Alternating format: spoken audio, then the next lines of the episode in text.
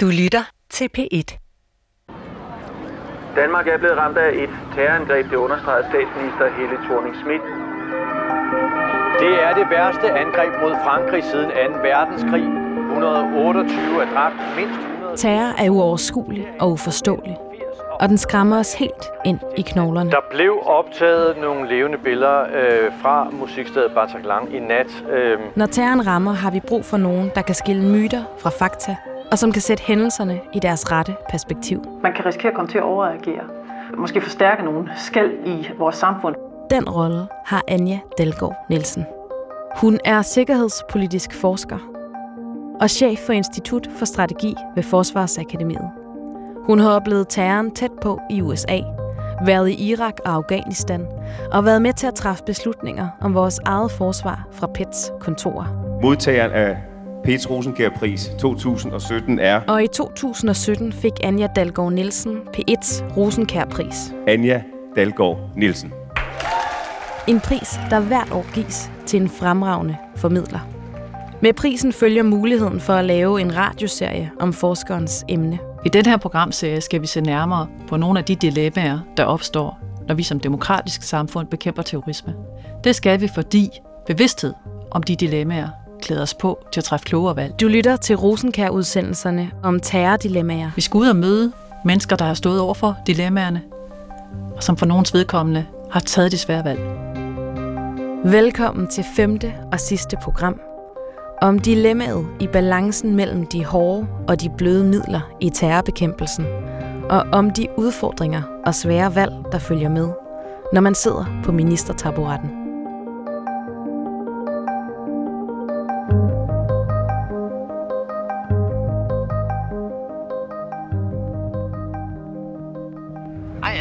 Hej Anna, jeg står hernede foran øh, døren. Det er en forårsmorgen på Ydre Østerbro i København. Hej. Minfor. Tak skal du have. Og Anja lukker mig ind i Forsvarsakademiets røde murstensbygninger, hvor hun er chef for Institut for Strategi. Øverst op har hun sit kontor, og her bliver militærkaffen skinket, imens vi sætter os til rette. Dejligt soft, som du kan se. Det skal den være.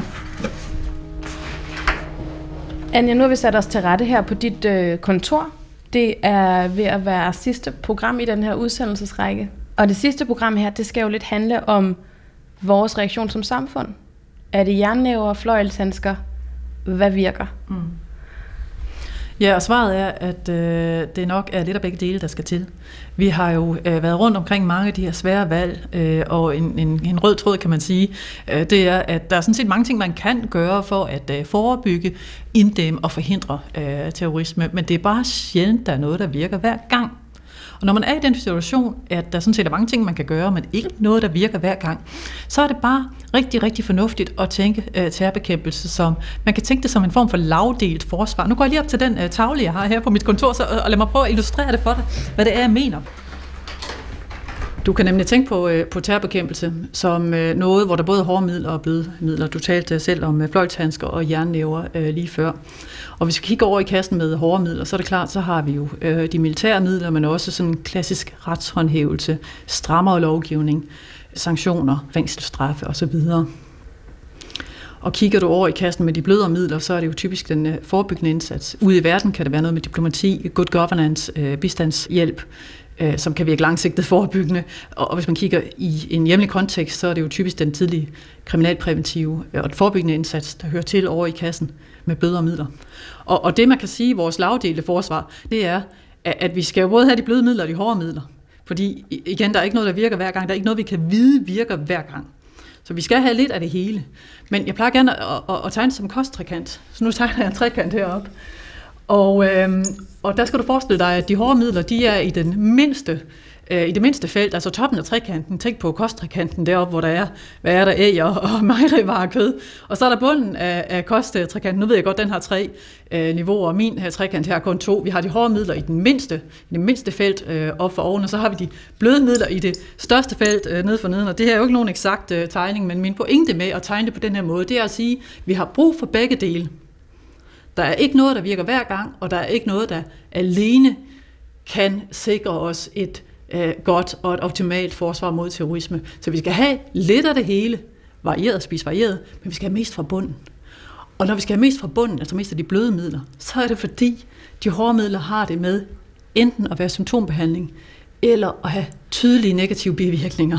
Altså for eksempel, du strammer lovgivningen, og du løber ind i, i det svære valg. Det kan være at tage stilling til, om vi vil have mere sikkerhed for mindre frihed. Eller du anvender militære midler, og du står i det svære valg, om du vil bruge de her militære midler til gengæld give terrorgrupperne fornyet ting, de kan trække på i deres propaganda. Har den her lille kostpyramide, som vi har tegnet op med hårdmidler i toppen og bløde i bunden, har den set sådan ud fra start af, da vi begyndte at bekæmpe terror, eller er, det, øhm, er der blevet skiftet på bryggen? Jamen, den ser slet ikke sådan ud i virkeligheden. Hvordan ser den så ud? Det er lidt afhængigt af, hvor meget du inkluderer, øh, når du tæller, når du gør op, hvad man, hvad man benytter på blødemidler. Øh, fordi det er klart, hvis du, øh, hvis du inkluderer alt, hvad der i Danmark benyttes på forskellige former for sociale indsatser, så kommer det selvfølgelig til at fylde. Men hvis du kigger øh, lidt mere snævert på det, og kigger på de forskellige terrorpakker og de forskellige øh, tiltag, som man i en dansk kontekst øh, har taget for at forebygge og forhindre terrorisme, så kan man jo Øh, for at give et eksempel, kig på den seneste terrorpakke, der kom i kølvandet på angrebene på øh, Krudtønden og på synagogen øh, i Krystalgade. Der blev også sat øh, knap en milliard kroner øh, til terrorbekæmpelse, og øh, langt de største poster, det var poster, der gik for eksempel til efterretningstjenesterne. Og så kan man til sammenligning kigge på, hvor mange øh, midler, der er afsat til den seneste handlingsplan til forebyggelse af voldelig radikalisering og ekstremisme i Danmark. Øh, der er afsat, hvis jeg husker rigtigt, 60 millioner kroner over en fireårig periode til den indsats det er en måde at sætte det op på. Øh, og øh, man kan, hvis man vil argumentere for, at der skulle være langt mere, som sagt, øh, alle de der sociale øh, præventive indsatser, dem som har et meget bredere sigte. Og, øh, og det kunne være øh, spændende at øh, høre, øh, hvordan det her egentlig ser ud, øh, når man sidder som øh, øverst politisk ansvarlig. Så jeg, jeg er spændt på, hvad øh, Morten Bødskov og Søren Pind, øh, begge tidligere justitsministre fra forskellige partier, hvordan det her egentlig ser ud eller opleves øh, set fra deres stol.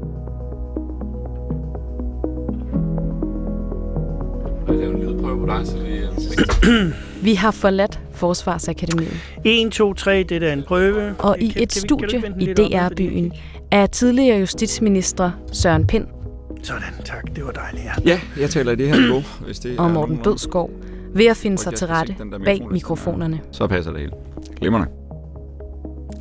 Velkommen til. Søren Pind og Morten Bødskov, og tak fordi I vil øh, medvirke i programrækken her øh, i øh, Rosenkær-udsendelserne om terrorisme og terrorbekæmpelse. Selv tak. Tak skal du have. Jeg har jo inviteret jer, fordi I begge to har siddet i justitsministerstolen.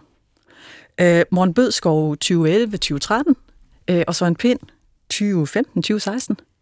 Og det, jeg gerne vil tale med jer om, det er nogle af de svære valg, som terrortruslen stiller os over for – nogle af de løsninger, man så alligevel jo skal finde frem til, når man sidder med et politisk ansvar, og øh, også nogle af de balancer, som jeg forestiller mig, I har øh, skulle kæmpe for at ramme i jeres tid som øh, justitsminister.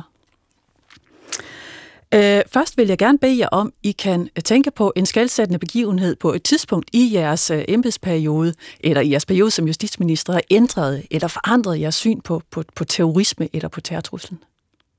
Altså man kan sige, at jeg er nok belastet af, at jeg i øh, en del år, inden jeg satte mig i justitsministerstolen, har jo haft med det her område at gøre. Mm. Et af de første store lovforslag, som jeg var med til at føre igennem Folketinget, det var terrorpakken efter 11. september angrebene. Og så har jeg jo siddet som formand for Folketingets kontroludvalg i en årrække også, og været retsordfører i en del år også. Jeg vil sige, at en af de sådan, mest skældsættende begivenheder, da det sådan for alvor kommer frem, det vil jeg sige, det er David Hedley-sagen ja. øh, hvor at jeg synes, at øh, der øh, kom det meget tæt på, øh, og med en voldsomhed og en brutalitet øh, og en hensynsløshed. Og Hedley-sagen er jo, hvis vi lige skal erindre lytterne om det, et øh, planlagt angreb på, øh, på øh, Jyllandsposten, øh, der indebar øh, nogle, nogle planer, hvor der blev afdækket nogle planer, blandt andet om, at man ville trænge ind, og man ville tage gisler, og man ville halshugge øh, ja. folk. Men jeg vil sige, at David Hedley-sagen øh, viste en side af den internationale terrortrussel mod Danmark, som, som i hvert fald gjorde et øh, meget stort skældsættende indtryk på mig. Det var jo så før jeg blev justitsminister. Ja. Øh, men jo også helt relevant startede en diskussion af, at man pokker for, at man forebygger det her. Søren Pind, en skældsættende begivenhed eller et svært valg? Mm. Jamen, altså, jeg kan jo genkende meget af det, øh, Morten siger. Jeg var også Venstres retsordfører øh, i en overgang under alt det her. Øh, og da jeg blev justitsminister, der var det, der var øh, mit allerførste punkt på dagsordenen, det var at få gjort noget ved de syrienskrigere, som jo strømmede ud af land, øh, og hvor man jo øh, satte rekordtal, øh, set i forhold til vores øh, befolkningstal, af hvor mange, der øh, tog afsted. Øh, og øh, hele det øh, at komme til bunds i, hvem de var, hvad de repræsenterede, hvem der havde lokket dem, øh, få sammensat den taskforce, som lykkedes med at bekæmpe øh, det her i vidt omfang. Det var i meget høj grad øh, med til at forme øh, mit øh, konsekvente syn øh, på øh, det her. Det har jeg selvfølgelig fået formet undervejs, men den egentlige indsigt og viden fik jeg jo først, da jeg blev justitsminister. Var der noget, der overraskede dig? Det overraskede mig, at øh, det er folk, der er vokset op her, har været en del af vores samfund, kommer ud i sådanne situationer. Det stiller bare nogle andre krav til vores indsats. Det stiller nogle krav. Måske indebærer det også nogle svære valg. Ja. Jamen, det gør det jo. Men i virkelighedens verden handler det jo om at prøve på at finde nogle instrumenter, som faktisk har en virkning. Øh, og så må man jo hele tiden afveje risikoen over for, øh, altså hvor meget vil man egentlig gribe ind, ikke? Mm. Altså man kan sige, noget af det, som jeg synes har været, har været øh, de dilemmaer, øh, vi har stået med, når det handler om den her bekæmpelse og forebyggelse af, af terror og terrortruslen, har jo været det, altså hvor skal vægten ligge? Ja. Øh, alle øh, initiativer, øh, som vi jo har lavet, og vi har jo lavet mange, har jo haft en balance mellem det hårde og det bløde. Øh, og heldigvis for det, øh, fordi det får man jo at vide, når man sidder i stolen, at øh, nu skal du være opmærksom på, at øh, de kommer jo et sted fra. Øh, og derfor så er du nok også nødt til lige at kaste lidt opmærksomhed på det arbejde, der foregår i lokalsamfund, mm. SSP-samarbejde, lokale politi, skoler, sociale institutioner og andet. Øh, det er klart, at interessen er jo øh, større fra medierne øh, og offentligheden i øvrigt øh, på, at øh, jeg kan stå og fremlægge en stor bandepakke eller give øh, politiet nye værktøjer i terrorbekæmpelsen den er nok ikke så stor øh, på, øh, hvis øh, vi siger, at det er vigtigt, at de kan noget dansk, når de starter i folkeskolen, og det er vigtigt, at øh, de sociale myndigheder er lidt mere ude på øh, den anden side af skrivebordene og ude i boligområderne osv. Men virkeligheden er jo den, at øh, det er vores ansvar øh, at holde den mm. balance. Øh, og den kan være svær.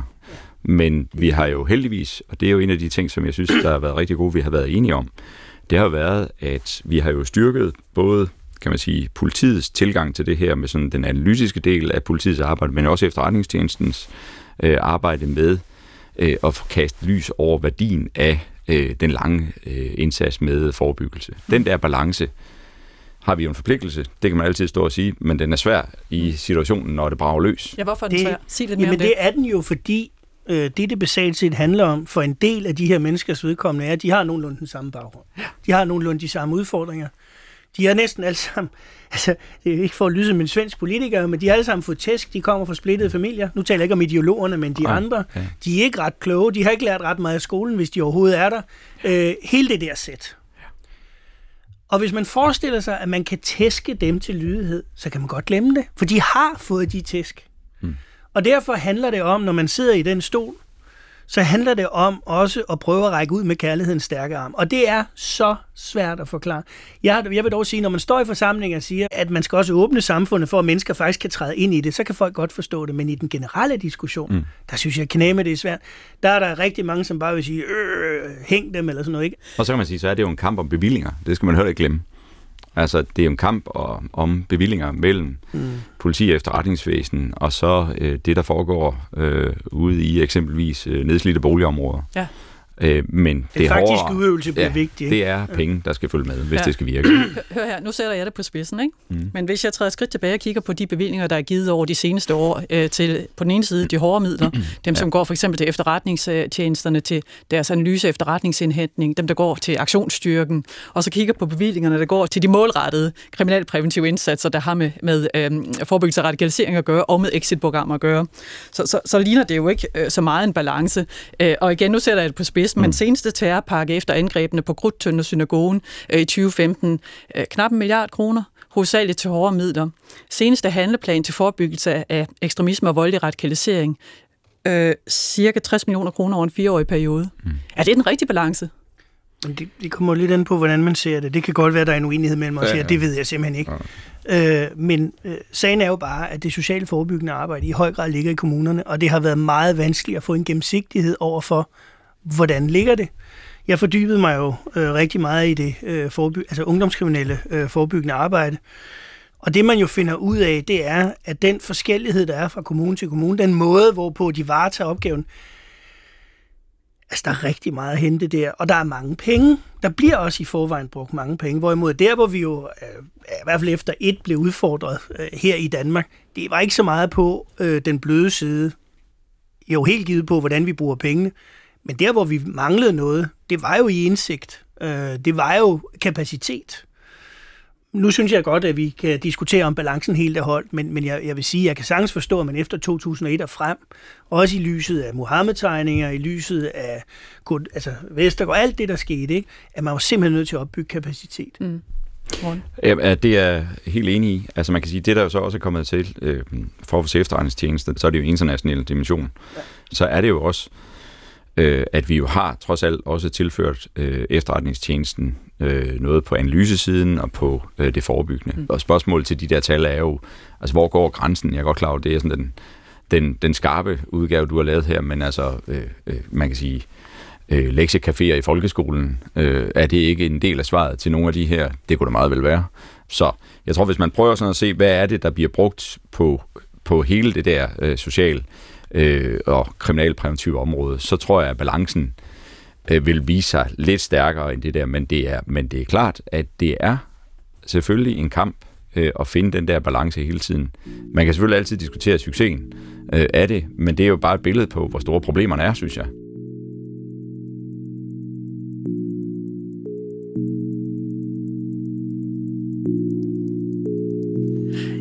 Jeg vil spørge jer øh, omkring beredskab og terrorsikring. For vi har jo haft et øh, vældig øh, højt niveau i kølvandet på angrebene på Krudtønden og øh, synagogen i Krystalgade. Er det her et dilemma? Gå ned i beredskab for at frigøre ressourcer til andet politiarbejde herunder kriminalpræventivt arbejde, men risikerer at miste jobbet, hvis der kommer et angreb? Altså, det, det så jeg jo faktisk konkret udført øh, i øh, politiet, øh, fordi øh, indsatsstyrken øh, på et tidspunkt øh, fik besked på, at de også skulle patruljere, øh, fordi der var mangel på politifolk. Og hvor der var meget vrede over det, øh, fordi de følte, at øh, det gik ud over deres træning og deres arbejde. Og da vi fandt ud af det i ministeriet, så lavede vi det om igen. Og det gjorde vi af flere årsager. Dels fordi de her folk skal være parate, men også fordi tidspunktet var simpelthen ikke til det. Så der omgjorde vi en beslutning øh, truffet i, i politiledelsen. Det har jo også sin egen far. Altså, øh, Øh, fordi, apropos, hvad nu hvis det viser sig at være en forkert disposition?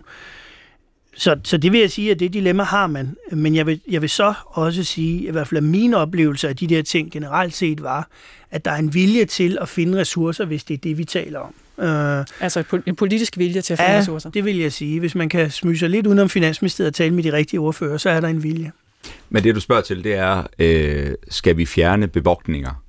Øh, med den risiko, der er for, at øh, så ringer Danmarks Radio eller TV2 øh, og har bekymrede organisationer og direktører for de pågældende institutioner. Og hvad vil du så sige som justitsminister? Vil du så sige, at jeg har fået at vide, at det er nok det klogeste, og de vil, og de vil øh, stå og sige, at de er meget bekymrede. Det er jo det dilemma. Øh, og der, det er meget, meget vanskeligt. Altså, fordi at øh, du er politiker, øh, og den tilkendegivelse, man får fra systemet, det man er også nødt til at reagere på, er jo aldrig nogensinde 100% nalfast. Øh, det kan den jo ikke være. Og det, der, der kan man sige, det er jo der, hvor politik kommer til sin ret, fordi der, der findes ikke en objektiv rigtig løsning. Og der er nogle gange, ja, så må man lave det kald. Og det er jo, det er jo rigtigt, man får jo ikke firkantede anbefalinger. Nej. Man får sådan noget på den ene side, hvad var det Harry. Truman sagde, give me a one-armed economist, fordi det der on the one hand and on the other hand, ikke? og det er jo typisk sådan noget, man får. Ja. Og så Øh, og jeg synes ikke, man skal fornægte essensen af de spørgsmål, nemlig bedriver man nogle gange politik på det her? Ja, gør man da så. Ja. Nogle gange fravælger man det at løbe en risiko. Også selvom folk siger, at det, altså, det gør man. Men nogle gange løber man så også en risiko, og det, det, det er meget sådan fra sag til sag, vil jeg sige. Det kan man ikke sige firkantet. Har I lyst til at dele en, et konkret eksempel på, at I har løbet en risiko? Ah, det tror jeg ikke. Det tror jeg helt sikkert. Nej. Det, det, det, det, eller rettere sagt nej, det vil jeg ikke. Nej. Øhm, blame games. det er jo på forenklet dansk en situation, hvor det kommer til at handle mere om at placere skyld, mm. end at finde frem til, hvad der faktisk skete, eller finde frem til en løsning. Og når man taler med top embedsfolk inden for det her område, sikkerhed, safety, security, så siger de, ja, vi er bange for at havne i et blame game. Mm.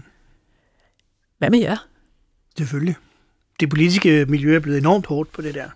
Morten har jo mærket det meget direkte. altså, øh, ja. Og det, det må man jo bare sige, at... Øh, Altså man kan sige, hvis jeg skal hjælpe dig lidt, så kan man sige det på den måde. Så kan man sige det på den måde, at Justitsministeriet er et af de ministerier, hvor at nogle gange så er der sager, hvor lorten ligger øh, på, på bordet. Justitsministerens bord, ja, og uanset hvad du gør, så er der problemer.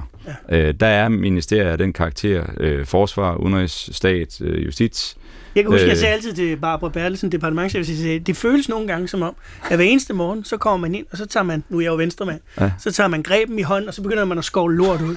og så skovler man hele dagen og hele aftenen, indtil man kører hjem igen, og næste morgen, så, så er hele lortet fyldt ja. op igen, så kommer man i gang igen. Og, og det man får at vide, jamen, det er jo, at det er jo dit ansvar. Sådan er det og, jo. Øh, netop, altså jeg vil unde folk at få lov til at prøve det, fordi det er øh, virkelig et enormt pres. Og nogle gange, så ligger der sådan en sag, som bare brænder. Øh, og der kan du så gøre det ene eller det andet, øh, men øh, så længe man kan stå ved det, og det prøvede jeg jo så, øh, så har det sådan set udmærket med det, fordi du har foretaget dig en handling, som eneste en, du ved er rigtigt. Det er det med blame games. Og det der med, at der nogle gange kan være behov for at tage en risiko for at gøre det, man vurderer rigtigt. Altså for eksempel gå ned i beredskabsniveau for at spare nogle ressourcer, som så kan gå til andre gode formål, der måske fremmer vores langsigtede sikkerhed bedre. Det kan I genkende. Mm det kan topembedsfolk så også, når man taler med for eksempel i en forskningsmæssig sammenhæng. Tænker I, at det politiske niveau kan gøre noget for at gøre det lettere for topembedsfolk at træffe det i stationstegn rigtige valg? Altså det, hvor man lægger tyngden på den langsigtede, de langsigtede løsninger, den langsigtede sikkerhed, men måske løber en risiko her og nu, for det kan jo, som I siger, der gives jo ingen 100% garantier. Jeg kan ikke se andet, end at man er nødt til at styrke de politiske institutioner. Altså, øh, det, det, det tror jeg ikke, at hverken Socialdemokratiet eller Venstre har problemer med, fordi det, der jo er sket, det er, at de udøvende institutioner jo, nu ved jeg godt, jeg læser i avisen, at Folketinget er blevet så og så svækket i forhold til regeringen. Jeg mener simpelthen, det er det rene vås. Altså, min fornemmelse er, at man i høj grad ser et folketing, som gerne vil udøve. Og det er jo noget af det allersværeste, fordi de her skøn, de er så svære. Og der må man tage det på sig, og hvis man, hvis man fejler, så bliver man smidt ud. Eller også hvis man ikke fejler nogle gange, det er jo sådan set, hvad det er. Men, men det er bare, man kan, ikke, man kan ikke sidde i komité med sådan nogle sager. Det kan ikke lade sig gøre. Og derfor er, er det min bedste opfattelse, at ministeren er nødt til at tage embedsmændenes ryg og sikre, at der er en vis respekt omkring, at der er en grænse for, hvor langt man kan gå. Og det er under de nuværende vilkår enormt vanskeligt. Men det handler også om, at, at, at politikerne tør stå ved det ansvar, de ligesom er ja, sat til at præcis. forvalte, øh, og ikke tør det af på domstole, politi, anklagemyndighed øh, osv., men altså, men altså står ved det ansvar, man har, øh, og som du er valgt til. Og det er klart, det er nemmere sagt end gjort, når det brænder. Mm. Øh, men det er klart, at hvis et øh, system oplever øh, ledende politikere, der ikke står til ansvar for det område, de nogle gange er sat til at varetage, så er det jo vanvittigt at stille embedsmænd, ledende embedsmænd i en position, hvor de skal ud og forsvare gerninger, som de har rådgivet dig til at gøre. Et sidste spørgsmål. Er der noget med de politiske processer, der i den ideelle verden også så anderledes ud? Hvis man sådan skal prøve at se lidt frem på, hvad kunne man øh, gøre måske lidt mere bedre i, i forhold til den udvikling og proces, vi har været igennem de sidste jo altså 14-15 år, så øh, noget af det, som jeg synes har været øh, bekymrende, det har været, at at der har været, altså det her har været omgæret med konspirationsteorier, måske det forkerte ord, men en mystik om øh, rækkevidden af anvendelsen af nye værktøjer. Spørgsmål omkring aflytning. Øh, vi har diskuteret det her spørgsmål om lokningsbekendtgørelsen, altså, som er meget teknisk øh, udtryk. Øh, og der kunne jeg godt tænke mig, at vi måske får en sådan lidt mere åben diskussion om, øh, så det ikke bare kommer til at handle om, altså er lokning af teleoplysninger et overgreb på den personlige frihed. Øh, Jamen, jeg vil godt øh, bekræfte det, øh, Morten siger, og, og, og jo sige, at det er jo også en del af den vrede, øh, som jeg fornemmer, der er i, i offentligheden, og hvor vi et eller andet sted er nødt til at få etableret tilliden igen øh, til dele af de institutioner, som skal tage det ansvar på sig. Det er en meget vanskelig opgave, men det mener jeg ikke desto mindre er virkelig nødvendigt. For genetableret tilliden? Ja. Jeg synes, at noget af det, som vi jo kommer til at tage en diskussion af, det er jo, at nu har vi jo så været igennem den her udvikling i mange år efterhånden. Øh, og det har vel, øh, hvis man ser på, hvordan det former sig rundt omkring i verden, jo karakter af at være sådan et permanent højt forhøjet beredskab. Mm. Øh, og der er vi jo nødt til, synes jeg, at tage en diskussion af, hvordan, altså, i stedet for at vi vedtager pakker, pakker, pakker, flere, flere, flere ressourcer, altså der har vi taget diskussionen af sådan det strukturelle, permanente nye niveau øh, for, hvordan øh, vi både har en diskussion om, hvad er det for værktøjer, vi vil have, hvordan bruger vi dem rigtigt, øh, hvad er det for et internationalt samarbejde, der er nødvendigt, øh, hvordan sikrer vi, at ressourcerne er til stede, hvordan sikrer vi, at balancerne er til stede. Øh, det har jo de senere år med øh, pakker mod organiserede kriminelle, bandepakker, terrorpakker, altså der er jo lange pakker, der er blevet fremlagt og vedtaget heldigvis bredt for liv. Men vi, vi skylder hinanden, tror jeg, en diskussion af, prøv lige at træde skridtet tilbage og så sige, den her situation, vi er i nu, meget tyder på, at den er permanent. Skal vi prøve at se, om vi kan nå et nyt bred samling om, at så er det så der, vi er. Og så må vi så tage en diskussion af, hvordan sikrer vi, at, at vi også kan forsvare nationen og interesserne øh, i en sådan situation, således at det ikke hele tiden bliver kastet ind i de her diskussioner, som vi har stået og talt om her, som godt kan være hæmmende for at finde de rigtige løsninger på de alvorlige problemer, som både Søren og jeg har siddet med. Øh, og det kræver ikke et nyt udvalgsarbejde at finde ud af, at øh, terrortruslen er alvorlig, og den er på et højt øh, og et helt nyt øh, niveau. Det, der er opgaven, er måske, at vi skal prøve at finde sammen bredere politisk om at acceptere det niveau, øh, og så derudfra finde de der svar, der skal til. Jeg siger mange tak for jeres tid.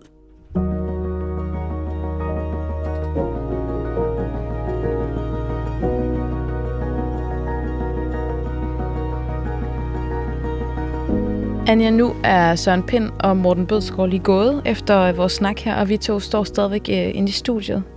Altså, hvad bed du særligt mærke i i løbet af samtalen her?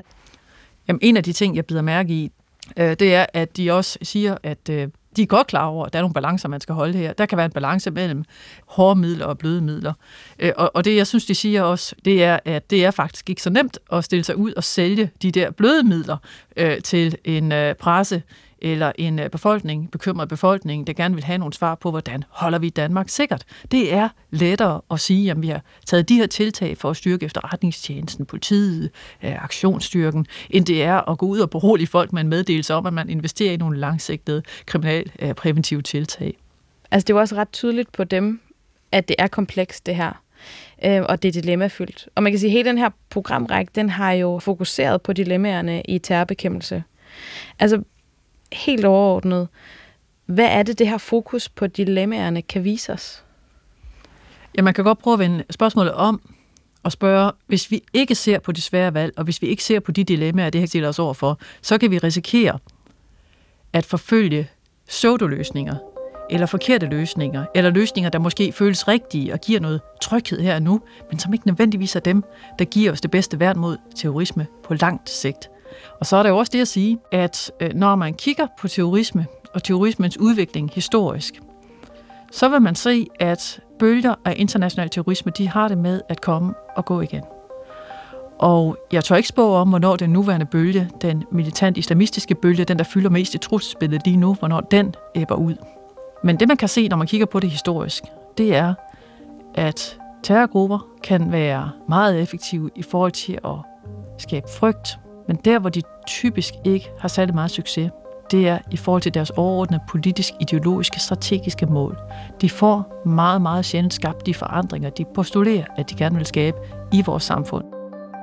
Det er måske også egnet til at indgyde øh, noget håb øh, og noget mod. Ja, terrorisme kan være uhyggeligt effektiv på taktisk niveau, men kigger man på det på strategisk niveau, så må man faktisk sige, for det meste, så virker det ikke. Du har lyttet til Terrordilemmaer med Anja Dalgaard Nielsen. Jeg hedder Anne Pilegaard Petersen, og det her var sidste program i serien om de dilemmaer, vi som samfund står overfor i bekæmpelsen af terror. Du kan lytte til resten af programmerne på dr.dk, eller hvor du henter podcasts.